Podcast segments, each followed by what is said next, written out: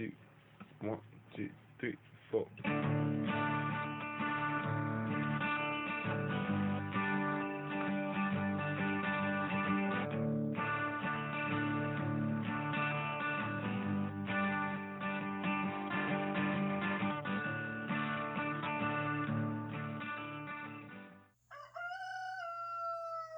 Let's start that whole thing over again.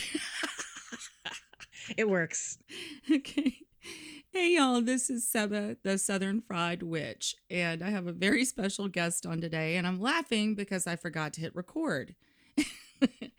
You know, And- I've done it my uh, we've done it before. I'm I'm been podcasting a while now. It absolutely happens. It does, and it's a little humiliating sometimes, but it's okay. We're going to get through it because Kanani and I are also friends. And Kanani, you want to introduce yourself? My name is Kanani. I am a co-host on That Witch Life podcast. Uh, it's a podcast that I have about uh, with a couple girlfriends. We've been friends since we were teenagers, and it is a podcast about living as a witch in a modern world and and what that means and dispelling myths and kind of it's very conversational and people love it because we're three friends that have known each other for years and years and years and decades and so um yeah i'm really excited to be here i'm pretty sure you and i are secretly cousins Uh, so am I. We, I, i'm completely convinced i refer to you as Se- my cousin seba my cousin Yeah. seba out in alabama yeah, and I don't think we caught that on the recording, though. So you want to tell everyone how that could be possible? So, um, my on half of uh, on my paternal side, we go in Alabama for generations and generations and generations, and before then, it either came up through Massachusetts or straight from Germany to Alabama. And so, uh, my Mima, my Papa, my grandparents, and all the generations before were all in Fayette County, Alabama. And that's only on one side. My my other grandfather also grew up in Fayette County, and his lineage is also Fayette County in Alabama. And I don't actually have records for all of that. So, but you don't have to go very far back, and that's that's where my roots lie. So I'm I'm convinced we're cousins. Well, I'm from North Alabama. So that would be like Limestone County, right underneath the Tennessee line. And I do think we had a lot of fun looking at each other's ancestry to Yes, yeah, because I have ancestry on on my paternal grandmother's side, and so I have all of that, and we were able to look at that. But then I also have it on on my grandfather's side, which I don't I don't have access to. But they met and grew both grew up in Fayette County, and as did their parents and previous lineage. So we saw some last names that looked very similar. So very similar. So we're just going to call it because, yeah, we like it. exactly. Well, that kind of does bring me around because living down here uh, most of my life, I, I did a brief stint when I was a teenager in, of all places, New Jersey. But otherwise, all of my life, had all of my children here. You know, this is where I plan to to die, to be morbid. Um, sometimes I think I'm literally endemic to this place. Like I don't think I grow very well any other any other place. But That makes sense. yeah. And a lot of that has to do with my ancestral roots. I'm very into, um, oh gosh, that's the wrong way to put it, but it's very primal to me to be in connection with the land. Um, and, you know, being descendant from farmers, that really drove me to eventually do this kind of work too. And as I'm getting older as a witch, I keep wondering about all that lore and all of that, you know, familial myth and all those connections and how much it has created me as a witch. I don't know if you feel any kind of connection to your ancestors that way, in the way of, I'm sure you do, in the way of the Southern roots. one of the things that I I because so many people and I'm included in this because I I know like I said on I have obviously we all have four grandparents. I have the knowledge of the lineage of one side of only one of those four grandparents. I know virtually nothing on two and and minimal on the third. So not everyone has that kind of knowledge of who their, you know, grandparents or whatnot are or their who their ancestors are Sometimes people are adopted. Sometimes the, that family history is just not spoken about or it's not known. Mm-hmm. And for me, we were the black sheep of that family. So although I, I have a literal book, I don't know any of the people that are in that book. The only people that I've ever met in my life are my grandparents that exist in that book. I've never met anyone else, even though I still have family that lives there. And yet, even though I have no physical attachment or or emotional attachment to any of the people that are in that lineage, I have grown up with a love of the South, a knowing that I'm from there, a comfort with all things. I I love country music, which all my friends think is hilarious and super weird because no one I know listens to country music. I love mm-hmm. it, especially if I'm in a mood or I'm sad or something like that. It it grounds me. It brings me peace. I love southern food. Most of the cooks that I watch on Food Network are the ones that are doing the the southern type cooking. It's what I'm drawn to. I've been to more than my share of cowboy bars, done more than my share of line dances, and none of that really tracks with my life or the people in my life or things that I've really been exposed to. They're things that I sought out because they resonate to me and with me and they feel like home. And so a lot of times when people say, well, I don't know who my ancestors are, I, I don't have, you know, that kind of knowledge. To me, there's often some in if you can listen, there's some intrinsic knowing sometimes. And for me, that's how I feel it is. For me, intrinsically, I am just comfortable in that space and it feels like home, even though I have literally never been there. It's on my list. Oh, I've never been there. I've never been to Alabama. Absolutely. It's it- like I said, it's on the list. Um I had was once in Texas. Um that is is the only time I have gone anywhere remotely to the south and that was for I think 4 days as a as a kid.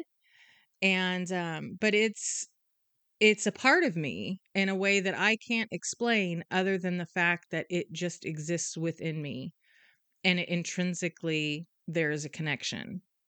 And so a lot of times I tell people, even if you don't necessarily know the people or you don't know, you know, um, who your ancestors were, it's in there. You can work with them. You can do work with ancestors and feel a part of something because whether you acknowledge it or know it or or have met them, they're a part of you and they are helping to kind of cultivate who you are and where you feel safe and what resonates within you. Yeah, I completely agree with that. And it kind of brings me around to this idea that I cannot get unstuck from my head. Um, and that is the South seems to have such a haunted, sort of complicated, well, we know how complicated of a history. And a lot of folks are always saying to me, you know, you need to leave the South. What are you doing down there? You're a witch. You're a Democrat. what in the world are you doing down there? And my whole thing is that, you know, this is still ancestral land. And, you know, well before all of these things were an issue here, there was this beautiful place. There was the, you know, we're called Alabama the Beautiful for a reason. It's um, the most ecologically diverse state. It's it's amazing in its beauty, and that is what I feel so connected to. That is what I feel so, I guess, drawn to back to my roots so often.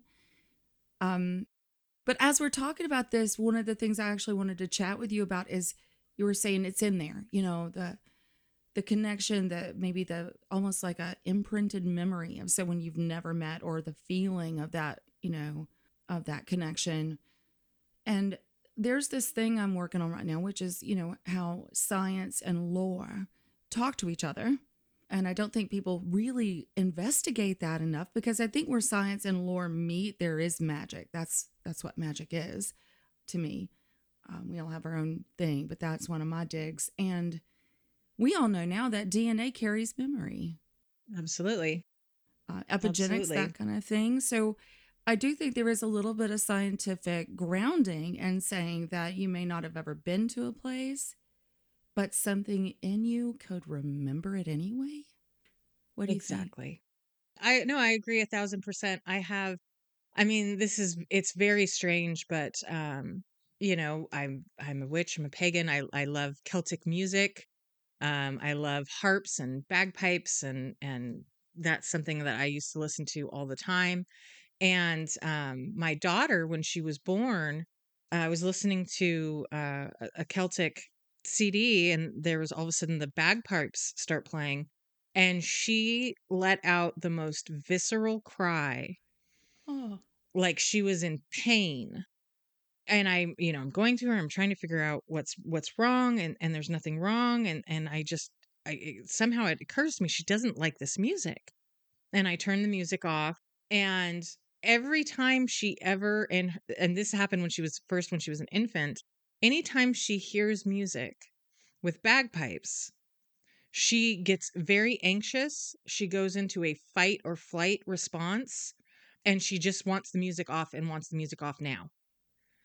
And I know that on her father's side, they have lineage that goes back to Scotland and Ireland and things like that. And I don't know if it is a past life experience that is kind of resonating back with her because as as a lot of people know is back then bagpipes would often be a part of, you know, music playing at the start of a war, Mm-hmm. but she is terrified.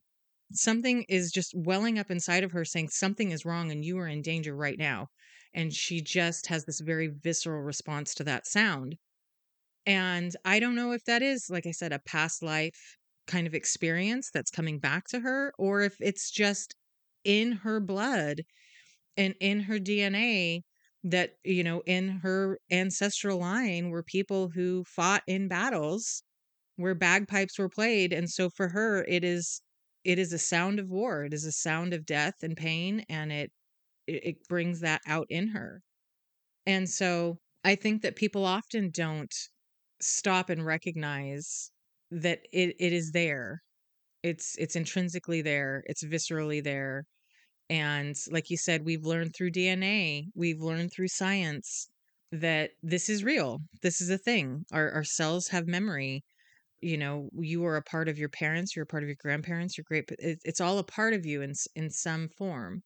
And you have that ability to tap into that and hopefully find some comfort or peace in that even when like you said you know and my ancestral lineage is very complicated because it is deep south where there were things that were not things that are things you want to be touting about ancestors that you have as well as some of them before then came from germany where they did other not great things that are not things that one wants to tout about. So i have all kinds of you know complicated uh, ancestors in my in my line but you know even when you have that there's others when you work with your ancestors that you can say hey i would i would like to call upon and work with my ancestors and get energy and wisdom from my ancestors that lived a good life.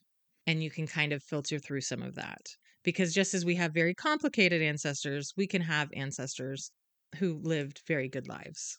And um, but absolutely it is it is in us. And I believe that not just in a spiritual sense, but I also do believe that in a physical manis- manifestation sense, as science, as your blood, as DNA, as just coding that is within us that is even separate from any type of spiritual thought process.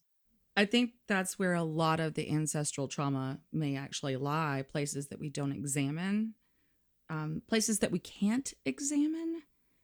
But through attempting to make and forge those connections, I found ancestors that will work with me to, for lack of a better way to put it, sort of dispatch the problematic ones um, that are happy to do it. Absolutely. Yeah. Absolutely. Because just as you had ancestors that were doing things that now, you know, just are just atrocious, you know, there could be ancestors that were living in the same time who knew better, right? Who were like, I can't believe my brother's like this. I can't I can't believe my my parents are like this. You know, there there's always there's always ancestors that that knew better, that did better and and that you can find who did live a good life even if they lived in a place that was very problematic or where there was a belief system that was very problematic. It doesn't necessarily mean that everyone in your lineage subscribed to that. Yeah. You know, also while I'm going through all this that I'm I'm writing all this, I'm trying to, you know, figure out what I think about things like this as well as do all the science and the background and the research and all of that. It has struck me over and over that when we think about sacred spaces, for instance, like a woods or even where we move, like this little farm I live on, and how we kind of arrive and it's ours now, it's our property, and we just colonize the hell out of it, you know?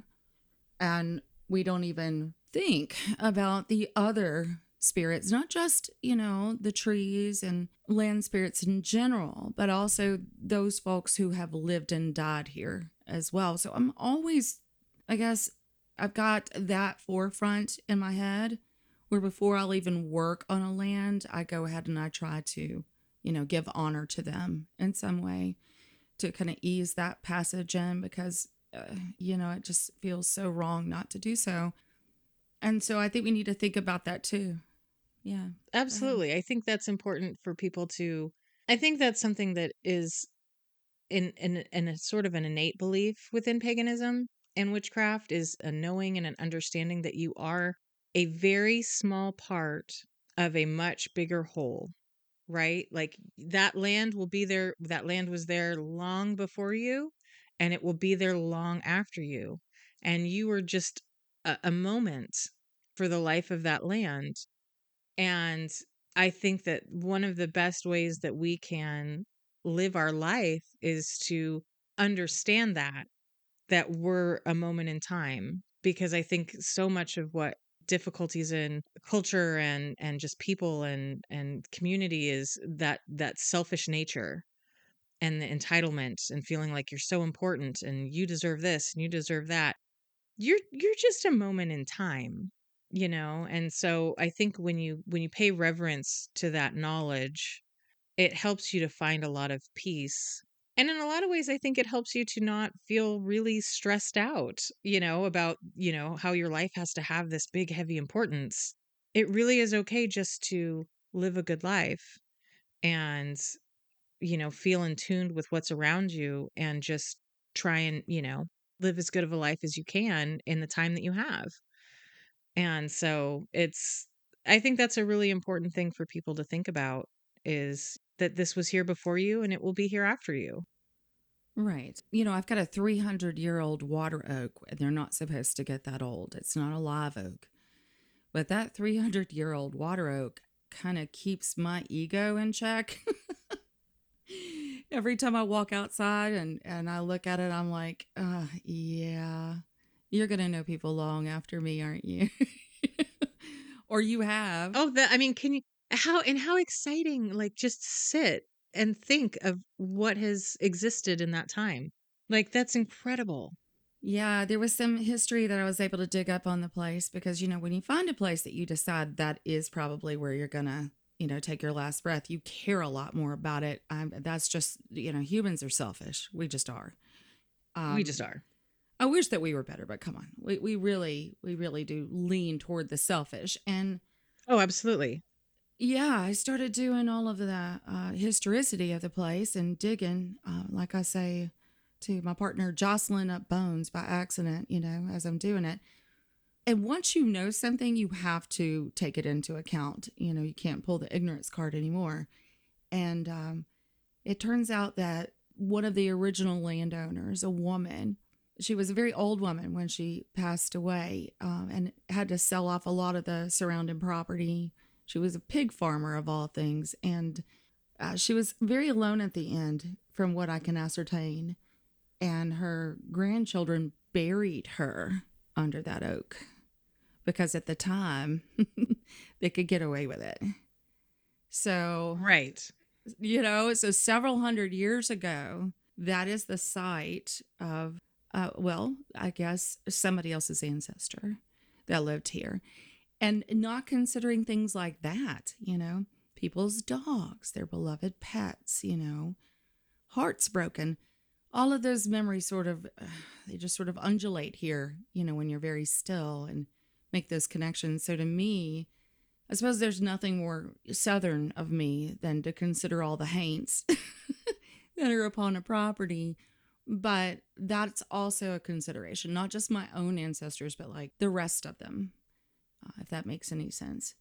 Oh, absolutely. There's especially, you know, especially in the South where there is so much history and, you know, complicated history. There is so much uh, spiritual activity because so much of it was very ag- agricultural and still is and has been for so long that there are a lot of situations like what you're talking about where there are literally people buried there Mm-hmm. because that's what you did this was your farm you don't you don't bury them somewhere else this is this is where they get buried and so there's a lot of that that exists uh, particularly i think in the south and um there is a real beauty to that and i think it is something you know people tell me that all the time like well wait till you go and you're gonna you know you're gonna feel how haunted it is Yeah. because that's kind of kind of my thing is i can usually go somewhere and be like oh okay this is this is what happened here so Mhm. that's something that people have kind of warned me about is they're like it's a very different experience because of the history because of the age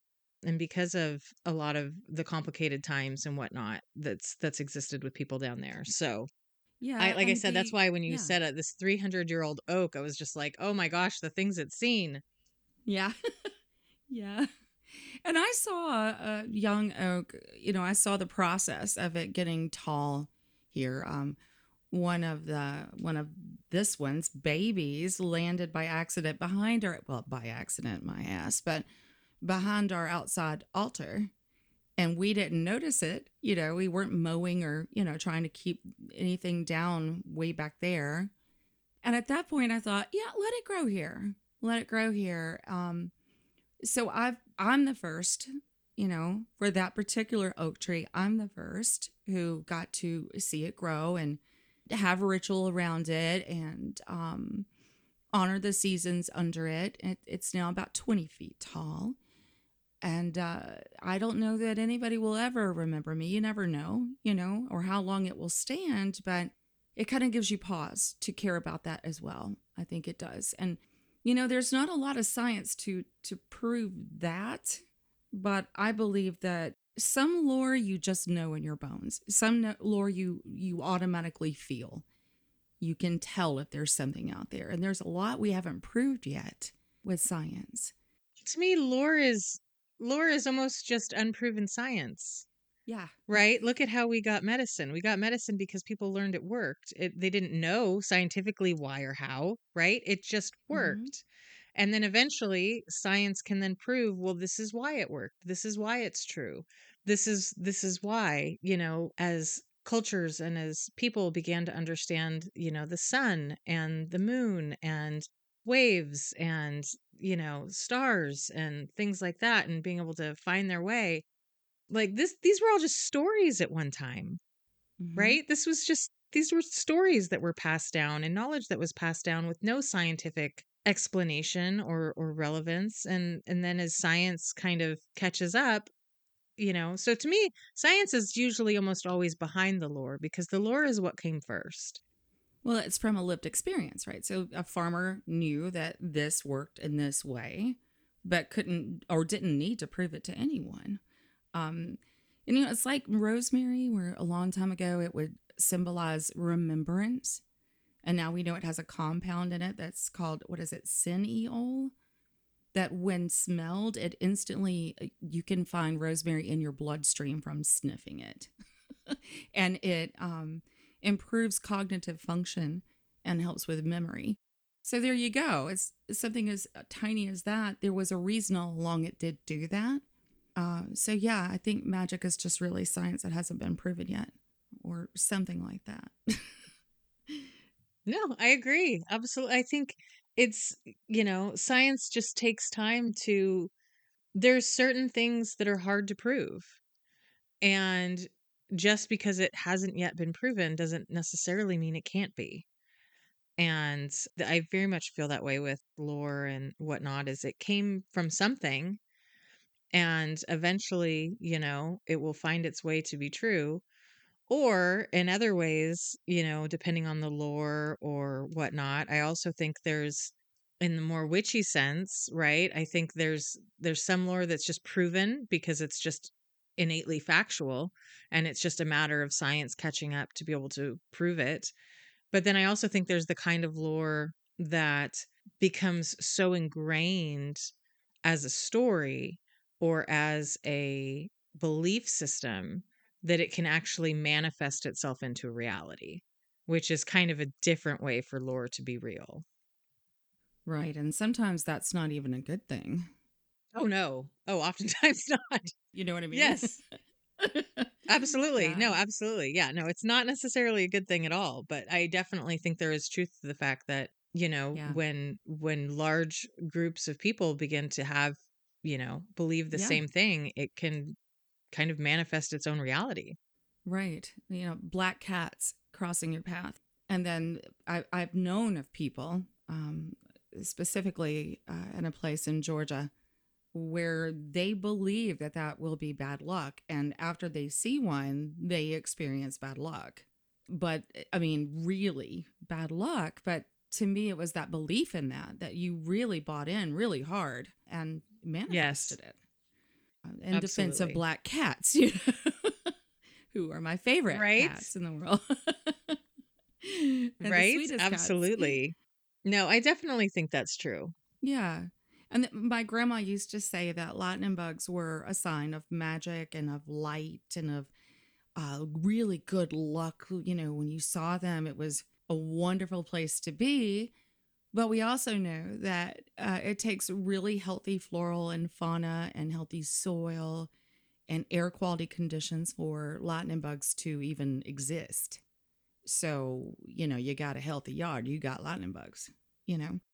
So that, yeah, I think, anyway, you can see how I overthink it, right, Kanani? I'm always pushing this little boundary of, No, I love it. I think it's I I I love the that you're writing a book on this because I think that this is, you know, I myself am an incredibly skeptical person. I am the 1st Mhm. person who's like, show me the receipts. You know, prove to me that this is a thing. yeah. I call bullshit. And yeah. sometimes it's and there's a lot that can that is as far as I'm concerned can be proven with science. But there's a lot that just is just it's intrinsic knowledge. Mhm. that you just know it so much within yourself that the idea of denying its its truth is just foolish. Yeah, let me ask you though. It's not an interview question. It's a friend or a cousin question. All right, we're going to do a Cousin cousin, question. question. Here we go, cousin. So when you and you know, I've told other people, especially any students or any young witch in the craft, that all witches. I, I don't believe them if they tell me they never have a lack of faith. I believe that everyone goes through at least a, a bit of that.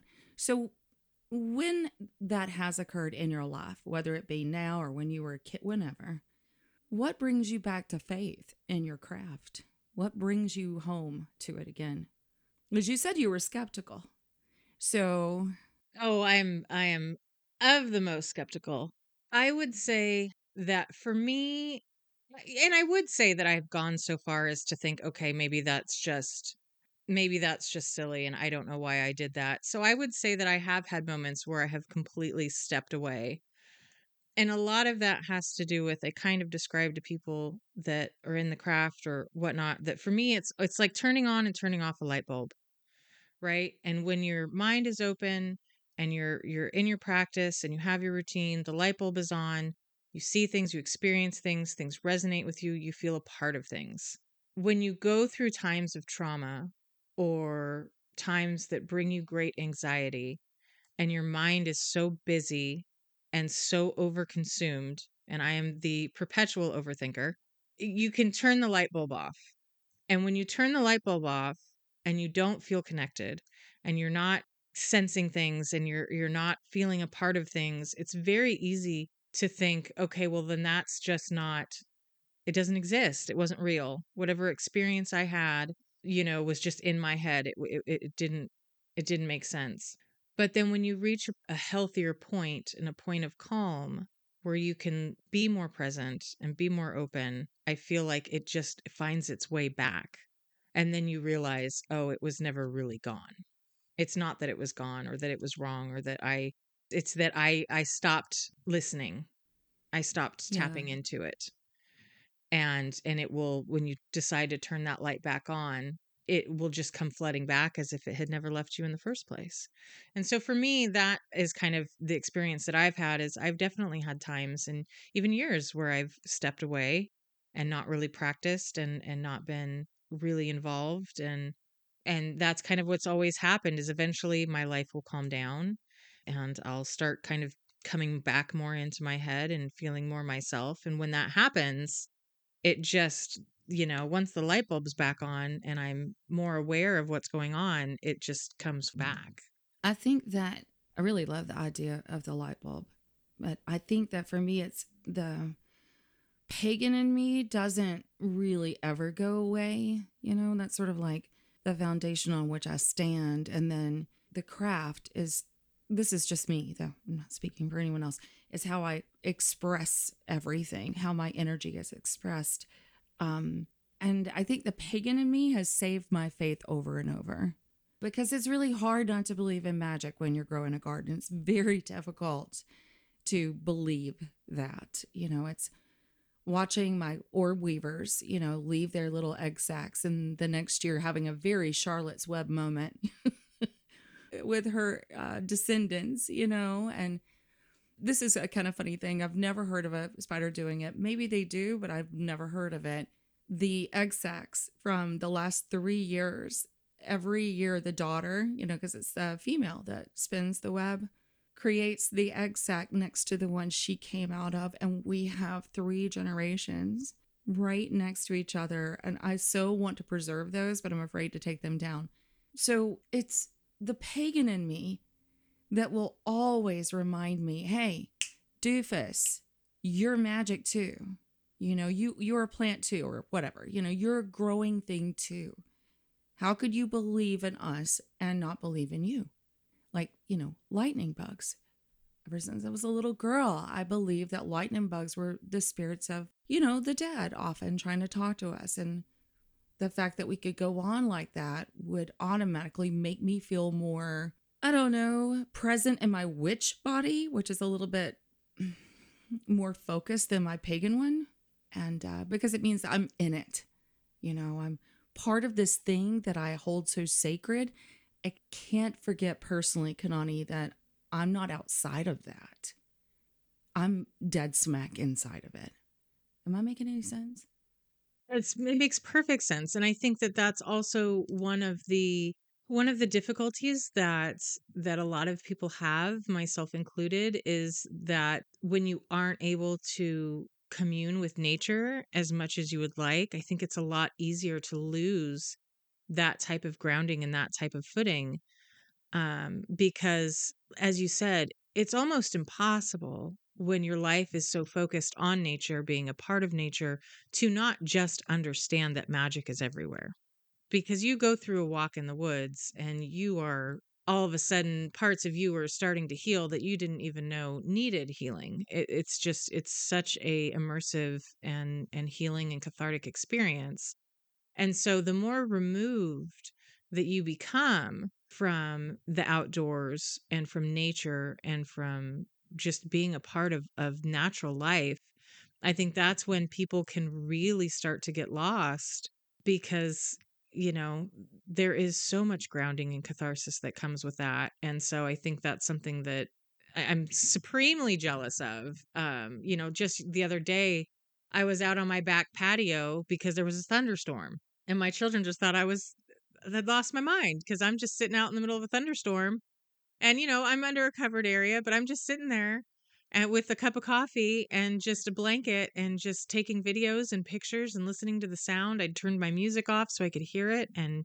enjoying it. And, you know, th- to me, that's just, that's life. That's all of the things. And, you know, and I have that luxury now because I live, we'd bought, I've bought a house, whereas before I lived in a condo, you know, and some people live in the city, you know, where things like that, it's not as readily accessible. Right. And so, Right. I think it's supremely important for people to always find their way back to some sort of nature and natural element because that's where the real grounding happens. Y- yeah. And I think that I am speaking from a bit of a privileged position. We don't have a lot of money. That's for sure. Um, I'm a teacher for my government job, and so that that's not a lot of money. But Nope.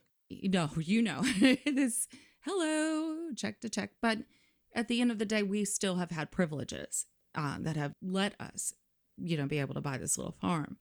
And I think that's interesting because you think about pagans three, 400, 500, whatever years ago, you know, the people of the woods, right? The, the people who lived off the land, it would have been the opposite.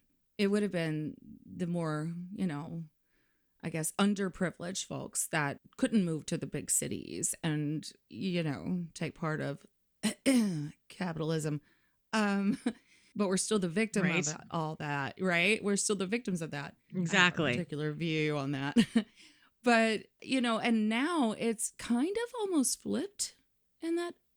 Yeah, do you see what I'm saying? Where Oh, I, I absolutely think it's flipped. Oh, yeah. The idea that, you know, yeah, now when people have means, they want the peace, right? And so they want the land. And so, yes, absolutely. There is, there is luxury in land in space and, and being able to Yeah. live in a very, you know, uh, rural and natural environment. Absolutely. That's a luxury.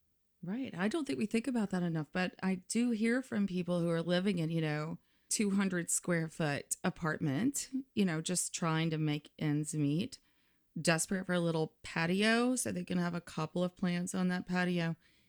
And I think it's really hard for those uh, witches and pagans to.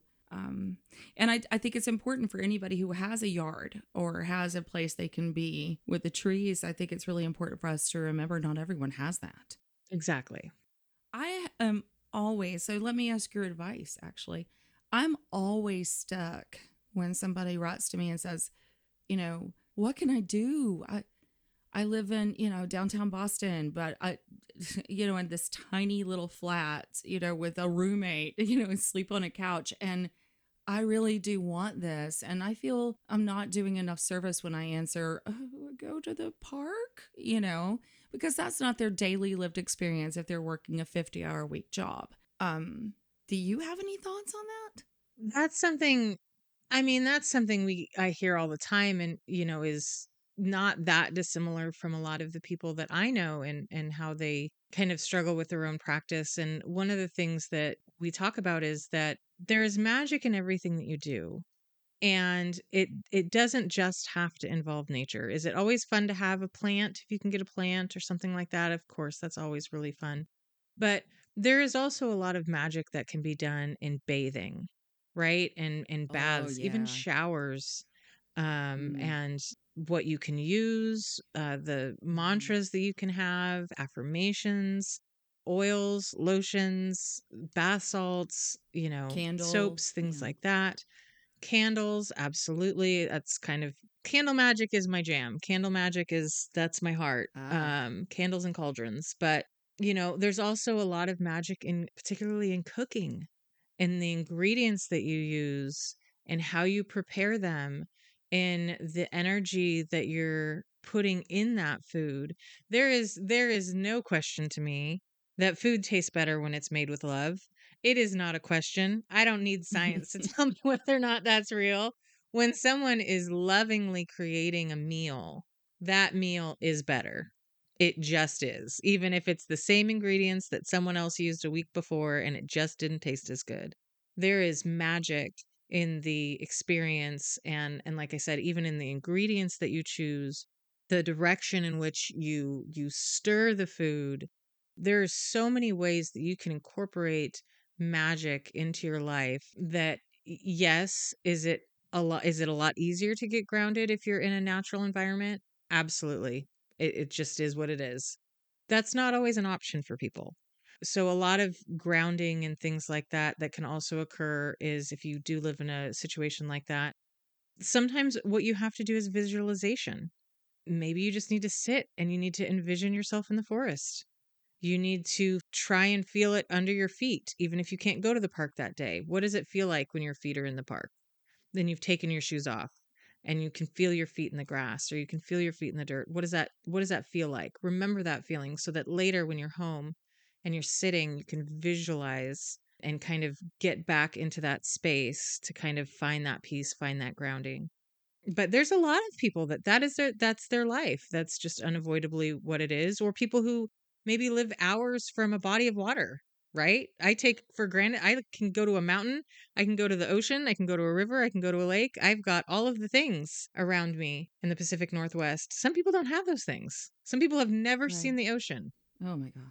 I, right? I know. Things like that just like- blow my mind but i'm like Yeah. but then people tell me this and i'm like what? You know? Like I, I have to go once a month or i start to have a panic attack. Like that's that's Mhm. a piece of me you know that i i go and visit and find my find my zen with but some people have never even seen the ocean so nothing is impossible you can find your you can find your magic and your space and your grounding even if you don't have the luxury of you know having things accessible to you or or having a backyard or things like that but it's certainly easier if you can but it is absolutely not impossible if you can't Yeah, when you were talking about the food, it specifically struck me because my grandma was a wonderful cook. And if it was one of those days where everyone came to dinner and she'd been in there humming and she would always cook without her shoes on and really get that feeling going in that room. If somebody said, Oh my God, it's so good, she'd say, Well, I put my foot in it. And a northerner might Yep. be very upset. but what she meant was she put part of herself into it. She became part Yep. of that process. And and so just in this talking with you, I've got a little bit of chill bumps going on on me, Kanani, because to me, I do, because I'm suddenly realizing that what I needed to talk about today or what I needed to hear is exactly what I told you, you know, which listen to yourself. That I realize, you know, my paganism saving me is when I realize that I'm part of that, that I'm one of them, that I'm magic like them, the trees, the snakes, the birds. I'm I'm one of them. But the truth is I could be one of them in a 200 foot square apartment that I take it with me. Absolutely. Absolutely. Like I said, it's You really helped me think that out. it's there whether you know it is or not. Yeah. That's fucking gorgeous, Kanani. I love my cousin. oh, it's, it's so funny when you hear yourself and you're like, well, damn. It was always right there, that idea of you take it with you because you are it. That's just gorgeous. I adore you. I love you. I love you too. I'm so excited you asked me to come on. I was absolutely tickled. Yeah, I don't know. It kept on striking me. I was like, well, I want to talk to somebody about all this, but I don't know who. And I just kept thinking of you. And finally, I was like, damn it, I'm doing it. Well, or do you have any cool projects you're working on or anything before we close down? Do you have anything coming Oh, up? I'm or- trying to think of what's going on right now. We have uh, Somotat Con, which is going to be happening in October. It's a virtual conference. Um, we release weekly episodes. People are happy to check us out. We're crazy and weird and Mhm. thatwitchlifepodcast.com. I am soccer mom Morticia on Instagram and Facebook. And um, yeah, I Courtney keeps bugging me to write a book I think you should. I'm going to get you. on suburban suburban witchcraft. But yeah, love I, just kind of am living my life. So I'm super happy to be here. And yeah, people can find me on all the social medias, Soccer Mom Morticia or That Witch Life Podcast.com. Yeah, I saw you just witchified. Was it Vegas? I saw you. Oh, that was too much fun. there was a lot of fun that was had in Vegas. That was great. they didn't see what was coming, but Exactly. that was fun.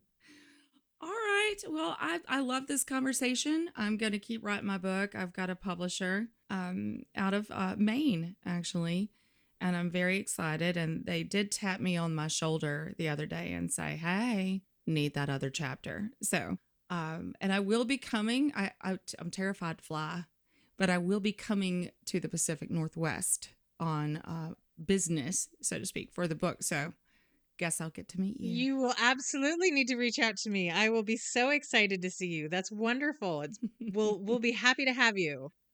Yay. All right. Well, if you'll hang in there with me, I'm going to close it down, but I want to say goodbye to you proper because we are Southern. Thank you so much for being on the podcast. And y'all, I love y'all like chicken. I'll see y'all next week. Blessed be. Y'all been listening to the Southern Fried Witch podcast.